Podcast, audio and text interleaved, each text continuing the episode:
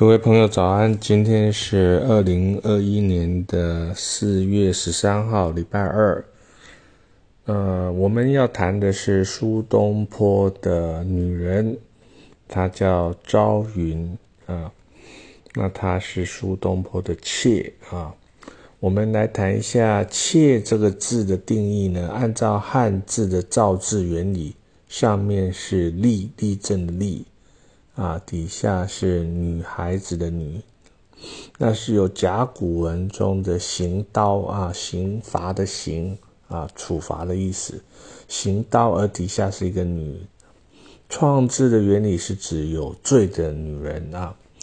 那妻子的妻呢，造字原理呢不太一样，它是双手举起来的女子呢，但古人给的定义是为男人持家啊，持家啊，就处理家庭啊大小事的女人，感觉上呢就是现在我们所谓的贤内助。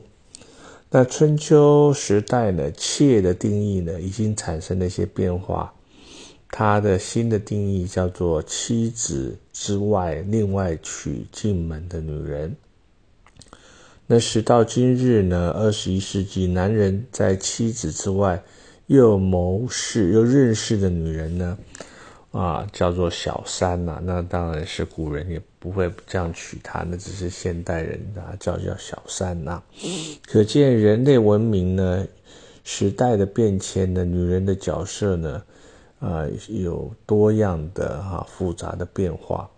那我在这边呢写了一首诗，我把它念一下。郎似清风题上尘，妾如朝云舞天恩。自古风流非坏事，柳暗相依亦无痕。柳无暗衬柳不美，岸旁无柳鸟亦飞。妻去妾来人不老，不待东园春燕归。那这个是指苏东坡的老婆过世之后呢，认识了王朝云，所以在他的苏东坡的后半辈子呢，王朝云陪伴他走过一段岁月。王朝云呢也是非常的了解苏东坡的个性啊，有一些评论呢，我们待会会讲。那王朝云他是1062年到1095年呢，说来他只活了34岁。那他的身份呢是北宋文豪，大文豪，也是书法家苏东坡的第三任老婆。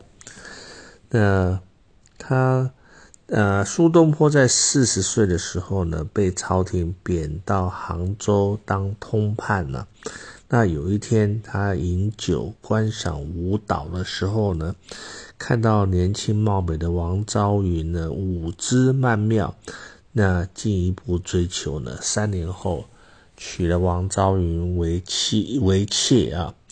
那西元1076年呢，中秋呢，苏东坡写下著名的水调歌头啊，明月几时有，把酒问青天。不知天上宫阙，今夕是何年。我欲乘风归去，犹恐琼楼玉宇。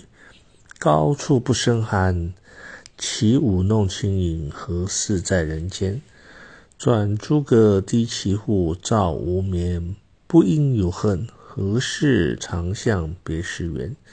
人有悲欢离合，月有阴晴圆缺，此事古难全。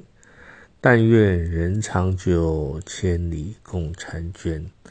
那这首著名的词呢，水调歌头呢，我们当然也可以把它唱一下，叫做明月几时有，把酒问青天。不知天上宫阙，今夕是何年。王朝云呢跟苏东坡在一起的时候呢，苏东坡的前两任的妻子啊都已经过世了，而王的出现呢给苏轼呢苏东坡呢带来了新的生命的曙光。但是大家都知道苏东坡呢心直口快啊，不太懂得商场的一些政治上面的一些隐晦谦抑啊，阿谀奉承的这些这种态度他根本也没有啊，他的心性就直来直往。那在朝为官的时候呢，他经常得罪皇上以及他旁边的同才啊，他一生呢被罢黜很多次。那朝云呢，这个女孩子呢，也一路的相随，并为她生过2个儿子。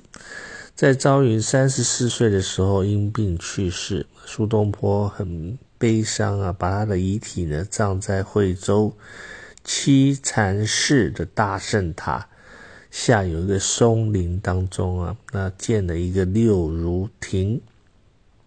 这个亭当中呢有一幅对联呢，苏东坡写的啊，他说不合时宜啊，唯有朝云能识我。独叹古琴每逢暮雨倍思亲。那其中的不合时宜这4个字呢是很经典的，也就是说他了解啊这个自己的老公苏东坡啊，不会阿谀奉承打屁啊，不擅长讲一些官场的一些讨人欢心的话。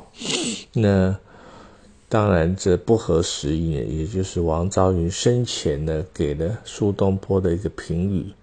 那苏东坡永远记得这位红粉知己的话，可惜红颜薄命好梦恨短，人生苦海啊知己难寻。